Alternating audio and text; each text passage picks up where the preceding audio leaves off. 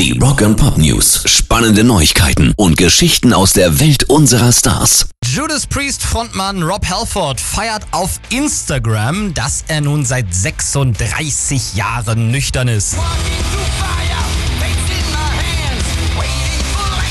36 Jahre, das ist eine Ansage, das ist auch richtig stark vor allem. Ja, er bedankt sich deshalb auch bei seinen Fans mit den Worten Danke für eure Liebe, ihr bedeutet mir die Welt. Rock and Pop News. Die Eagles erweitern ihre Frühjahrstour durch die USA.